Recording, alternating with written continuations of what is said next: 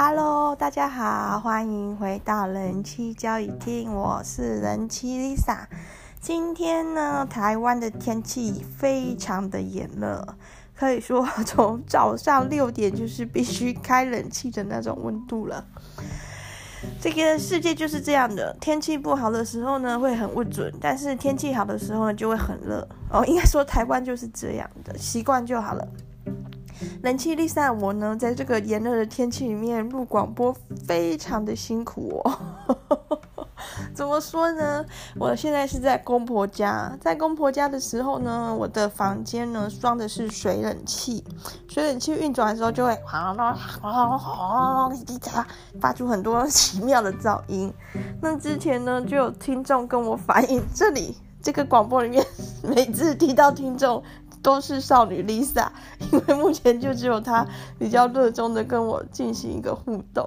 然后那个这个听众少女 Lisa 是真人，我再一次强调，她不是我的想象或是我的分裂人格。哦、少女 Lisa 就是一个跟人妻 Lisa 一样叫做 Lisa 的少女这样子。OK， 好，然后她少女 Lisa 就。就跟我说，就听众就跟我说那个背景音有点大。那其实呢，我录广播是蛮随性的一个发想，目前都还没有买任何器材，像是一些设备或麦克风，所以说就是拿着这个手机就开始讲了这样啊。我也还不知道怎么去剪辑，所以都是一镜到底，就是各位听到的每一集广播就是从头到尾这样子。好，那我也是算是很有诚意的广播者啦。我就觉得说，虽然说设备很简陋，只有一只 iPhone， 而且还是 iPhone 七，不是新的 iPhone，iPhone 七 而已。但是我就觉得说，既然这样子，应该就是要想想办法把背景杂音弄到最低。所以我现在是没有开冷气，没有吹电风扇的情况下，在这个炎热的高温里面流着汗做广播，有一种印度的 feel。 好，那我开了 Instagram， 也请各位去，如果有用 iPhone 的听众可以去帮我评分。很明显的都没有人理我，天哪！这个可以可以感觉到人妻 Lisa 的号召力可以说是非常低。那粉丝数就听众数少，号召力也低，看来这个人妻交易厅就只能是做这个纯粹的自己讲好玩的频道了。那没关系，就这样吧。好，大家呢不想去评分也没关系，不要去给我评一颗星就好了。哎，该不会有人就是听到这个就很故意的去给一颗星吧？好，千万不要哦。好，那在开始今天的广播之前呢，我想跟大家聊一聊，就是经营广播的一些心得。我觉得呢，最辛苦的就是一直都是一种自言自语的状态，就是我也不知道听的人想什么，他赞不赞同我的话。那我只能从一些后台数据去猜测。那这个自言自语的状态呢，会让人有点不安，因为像 F B 它还有一个按赞的功能，所以你大概还是可以从赞数去看到有多少人喜欢。那也可以去看后 F B 后台也会有很多数据啊，像是它的触及率啊、点阅次数啊，如果是影片的话会有停留的时间。可像广播呢，它的后台是没有的。后来我去查资料说，广播其实就是这种 podcast 还是一种离线收听的概念，所以说有去有去下载这集的话，那个点阅数就是一了，有去听听到一定的程度，那个点阅数就是一了。那至于那个听众听到哪个部分，是不是听完还是听了一分钟两分钟受不了就跳掉，这我是无从得知的。然后从后台数据上来看的话，我可以大胆猜测我的听众是一个高知识族群。为什么我会这样大胆的猜测呢？因为从来没有例外，就是从这个广播开始以来，第一名就是收听集数第一名的就是神遗弃的裸体，从来都没有例外。然后它现在已经是一些不受欢迎的集数的三倍点击率了。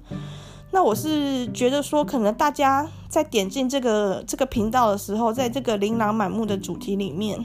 会被神遗弃的裸体这几个字吸引，然后就点进去收听。那其实神遗弃的裸体这本书，然后包含我这个广播的导读，都是蛮有深度的，我想说我自己真是不好意思。但是呢 Lisa 的说书我觉得是值, 值得一听的啦。那你后来要不要再去买书呢？那你自己的选择。但是呢，常常收听 Lisa 的说书、说电影、说影集呢，应该是可以增广见闻嘛。而且 Lisa 我都会在我的广播里面讲出我个人的主观的意见，你可以认同，你也可以不认同。但是在听这个 Lisa 的论述的时候，我觉得也可以增加一些趣味，就是娱乐性，或者是也可以让你有一些想法。因为不管你认同你认同当然就很好嘛，你就多得到了一个人的一种一种他的一个逻辑，他的思考方式，还有他的论述的重点。那你不认同的时候呢，其实你也会去思考 Lisa 哪里讲错了，或者你觉得哪里不对劲，你要怎么去反击他。所以说在Lisa 的主观论述中，我觉得听众不管认同还是不认同，他都会有一些收获。我是很希望听众能跟我互动啦，可惜是目前都没有人有这个打算，除了少女 Lisa 以外。好，那也没关系啦，因为这个人世间呢，事情就是这样，不会尽如人意的，所以 Lisa 也学习接受了。那所以呢，各位听众，如果听到 Lisa 的广播有什么不满意的地方，也去接受它，谢谢。因为这个世界就是这样子，人生不如意十之有八九，学会平淡的去接受它。好，今天的主题是那个色情之后，这是 Netflix 上的一个影集，叫做 After Porn Ends。要加个 s， 就是那个 A 片结束后。然后 Netflix 呢，对，我如果发音各位觉得有点奇怪，因为我发现听众很多海外听众，那有些什么日本、阿根廷、南韩，然后美国、英国，那这种在海外生活的人，他可能是操着流利外语的，可能语言天分也很好。所以如果觉得哦 Lisa 的发音好像怪怪，文法怪怪的话，请多包涵。对，然后呢，这个 Netflix 影集呢，当初 Lisa 我在看的时候，我就有感觉说这是很适合做广播的一个主题。这个导演呢，就是有一天突然想到说，哎，那些拍 A 片的女生，那些 A V 男优 A V 女优，他们后来怎么了？他们后来可能老了，或者是退休了、隐退了、不红了之类的时候，他们开始去过不是当 A V 女星 A V 演员的生活的时候是怎样。导演突然有了这个发想呢，他就开始去制作这样的电影，应该算是一个纪录片，访谈的纪录片。然后已经出了三集了哦，他的挑的女优呢，都是挑比较知名的。因为我在这个闷热的房间里没有吹冷气，快要呼吸不过来了，然后又一直讲话。哇，好，那这个这个导演呢，他就不是去选一些比较有名的 A V A V 女星或男星去做访谈。可是呢，因为这是美国的有名的，所以其实 Lisa 我看了也是觉得认不出来是谁，不不太有感觉。我觉得台湾人很多跟 Lisa 我一样，就是对日系的 A V 是比较有 feel 的，也是比较了解的。所以日本女优很，不管有没有在看日系的 A V 的人都可以讲出几个名字。那欧美的女优其实不太清楚，而且我觉得日系的性爱嘛，虽然也是很奇怪啊，就是 A V 里面演的也是有很多奇怪的部分，但是呢，跟台湾还是比较接近一点。因为欧美的片子有些就是有点有点不可思议的动作，激动还是什么，或者体型各方面，我觉得有点差距。那像在看这个影集的时候，我就有觉得说，为什么大家的身材都那么好，就是为什么大家胸部都那么大，都是一个在台湾就是算是巨乳的 size 在里面几乎是很普遍。我就觉得嗯，那也安呢。而且他们在年轻的时候 A V 女优在年轻的时候都是只有胸部大，就是其他身材都还是很瘦，就是胸前就有两个硕大的山峰，我就觉得为什么啊在台湾很少有这样身材的人吧，就是你可能要么就像 Lisa 这样，就是一根瘦骨如柴，然后胸前平平的，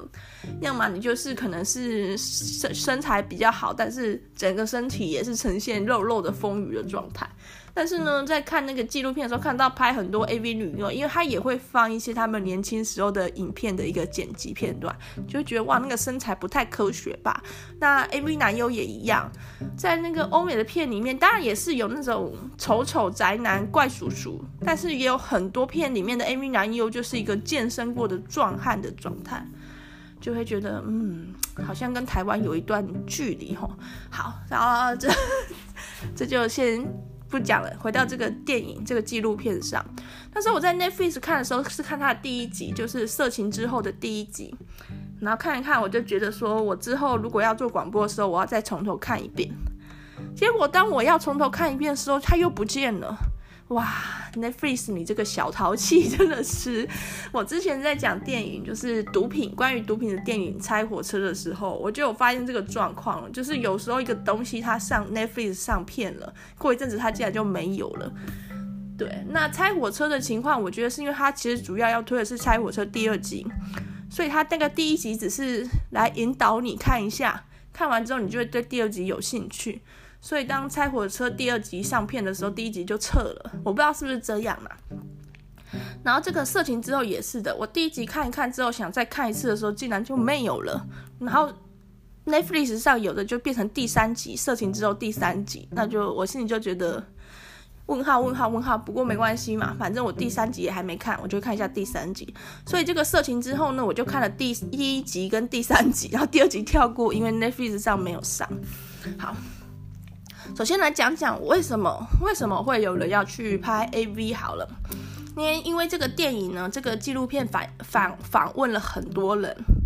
那各式各样的人都有，有一些人她是单亲妈妈，她未成年怀孕，然后她需要钱，那她可当然也可以去做一般的工作，可是很明显就是当她做一般的工作，而且她学历不高，因为她为了她未婚生子嘛，没有读到大学，她做一般的工作可能就要耗很多的时间，而且时薪很低，这样她就没有什么时间好好的照顾陪她的小孩，所以她就选择去拍 A V。 对，然后这个是第三集有出现一个印度裔的女生，然后她拍 A V 也也很红哦，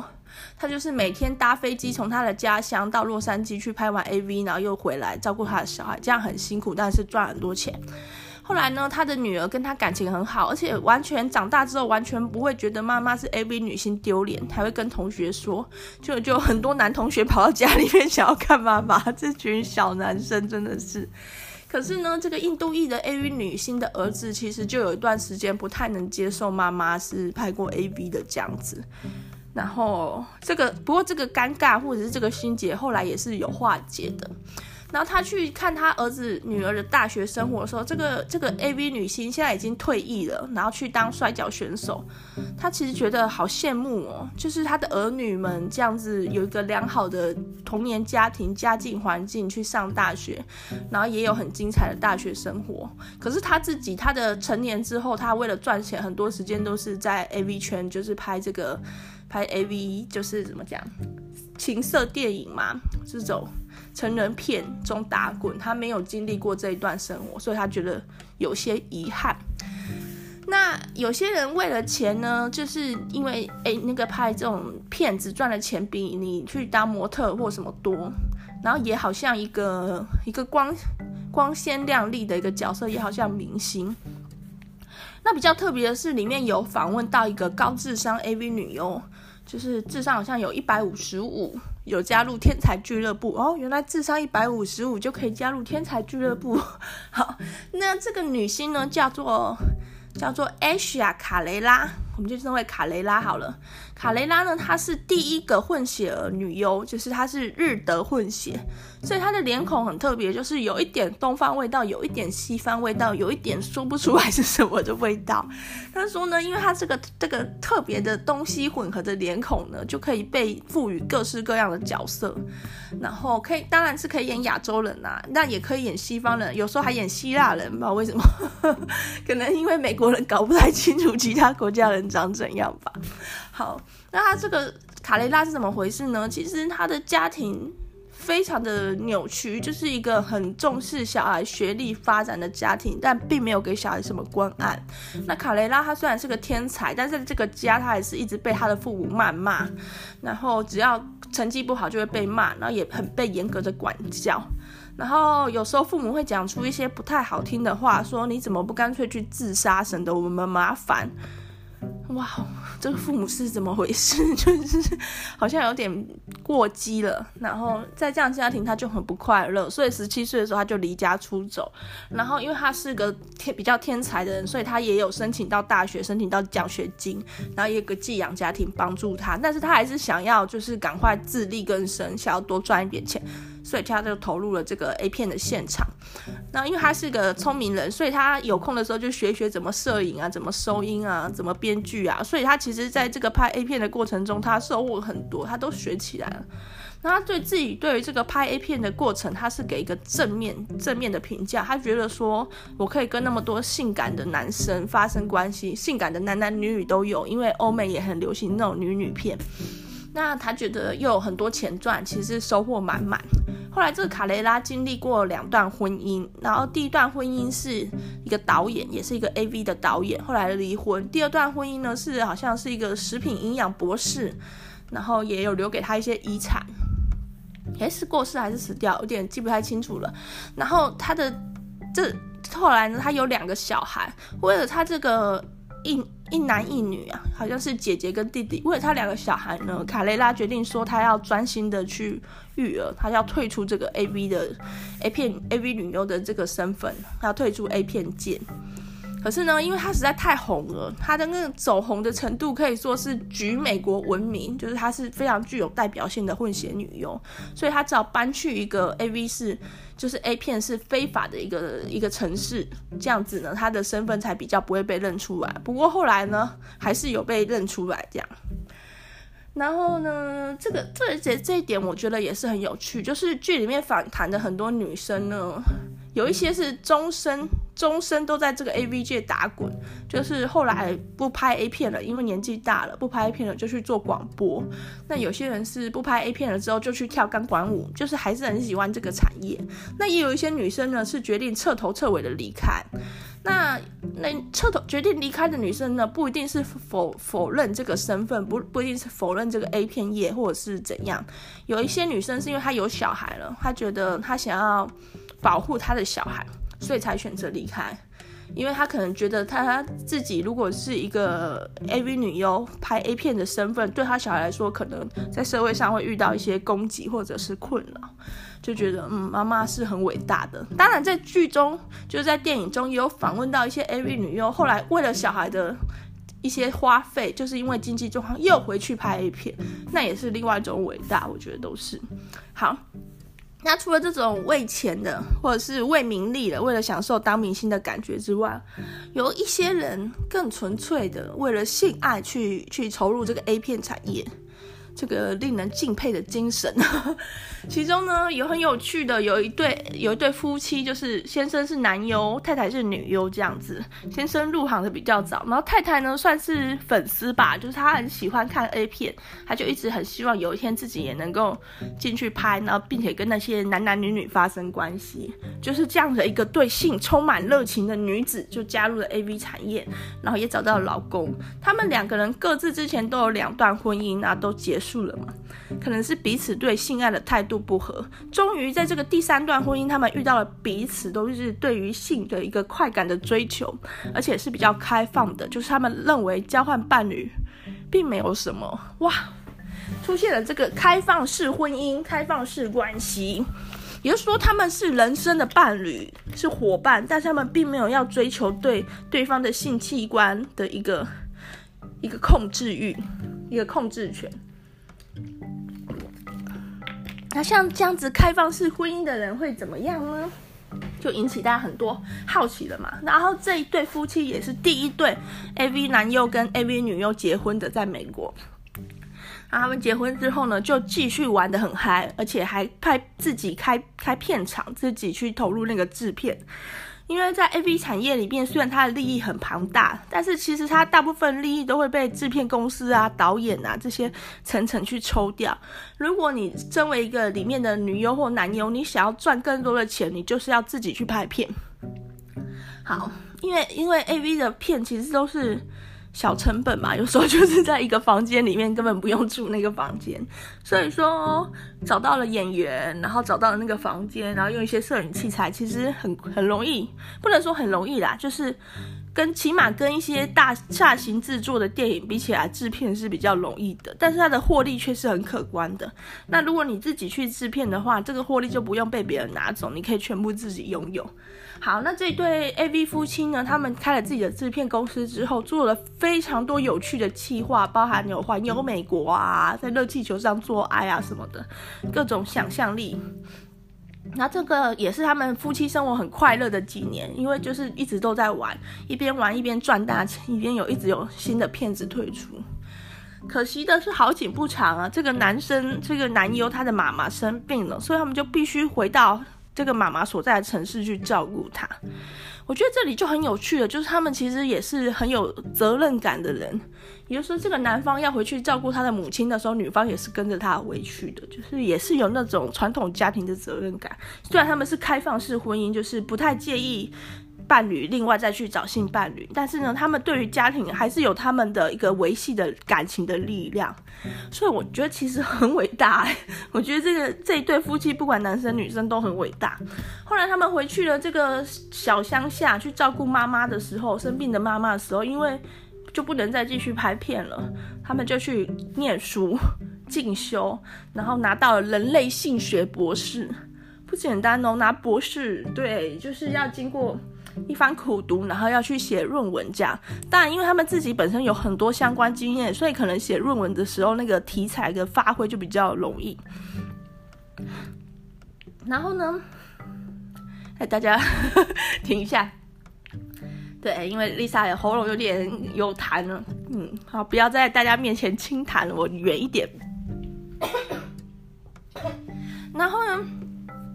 除了拿到这个人类性学博士之外啊，他们还有个很特殊的身份，就是代理性伴侣治疗师。什么是代理性伴侣治疗师呢？首先我们要先知道有所谓的一般的性治疗师。一般的性治疗师就是假如你在从事性行为的时候有一些状况，可能不能进行，或者是进行的不愉快，或者是有一些特殊的跟伴侣不能配合怎样，你可能就可以去找性治疗师，然后他可能就会听你的问题，然后给你一些解法。但是这个性治疗师他是不会去碰你的，他不会去教你怎么口交，怎么打手枪，或者怎么性交，他不会教你，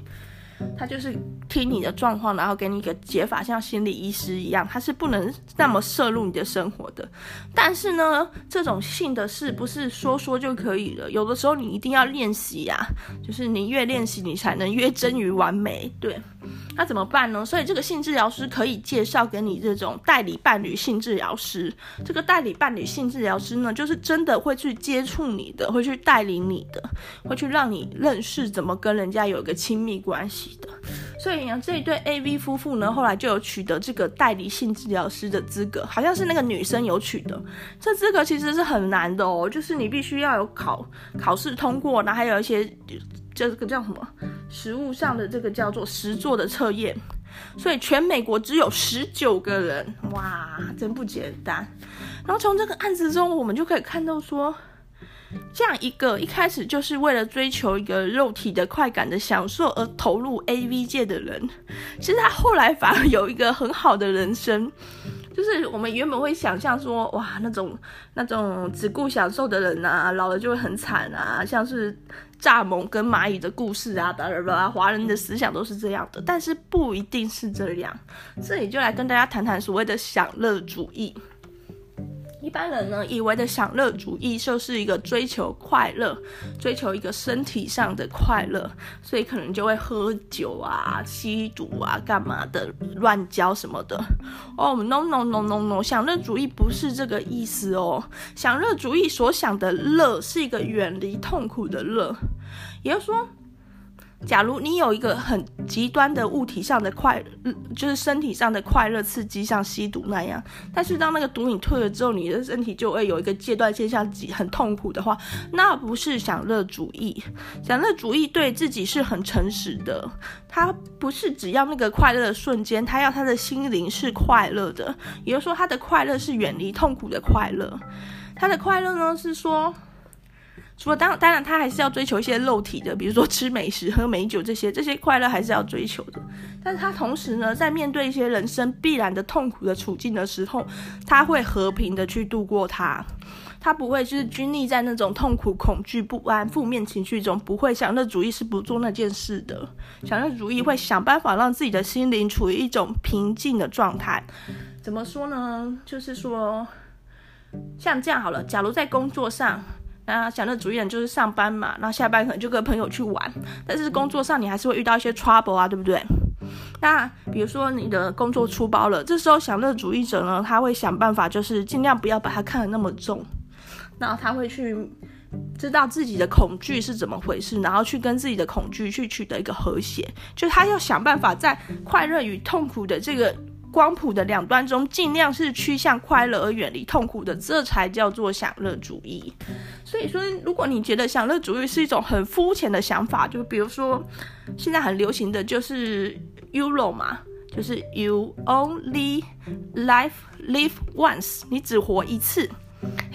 英文好破、哦、Lisa。好。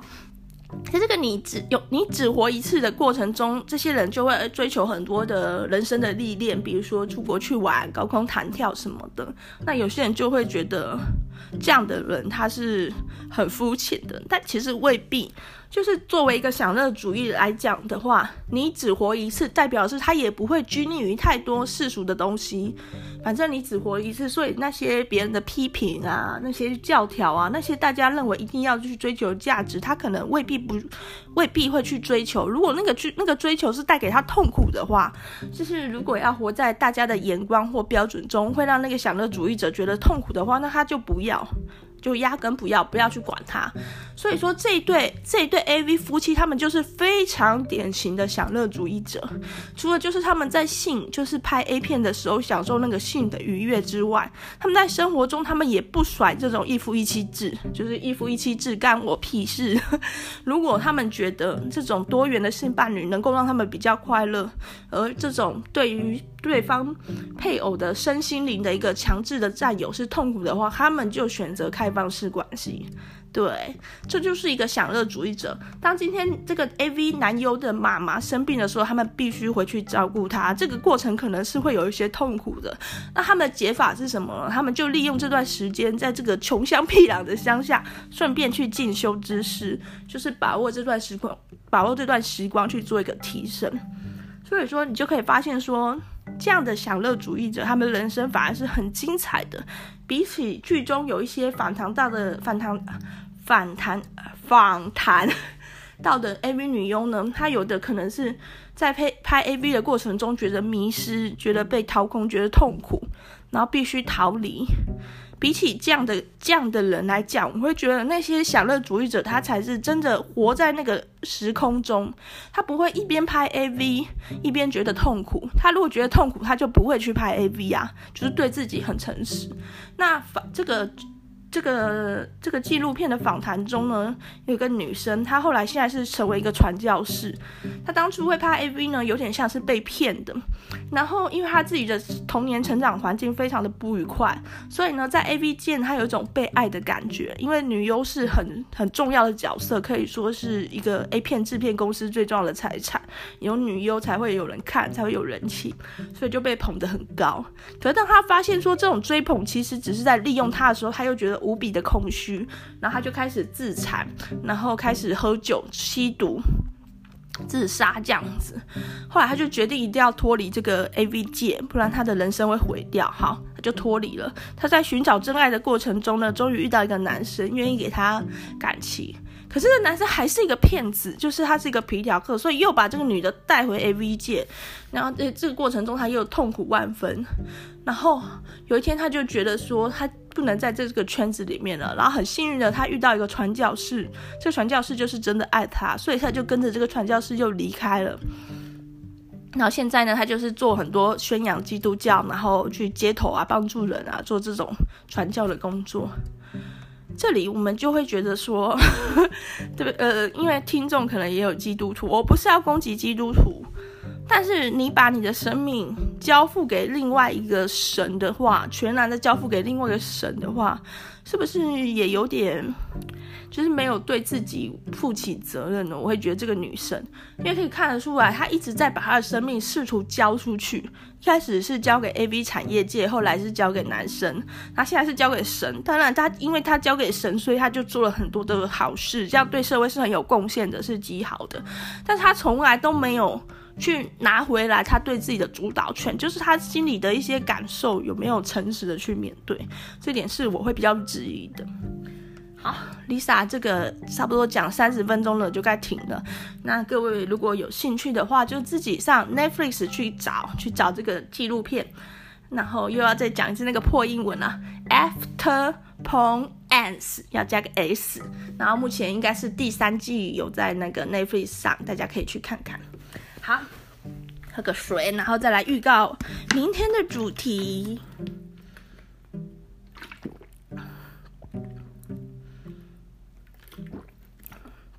好，明天的主题要讲什么呢？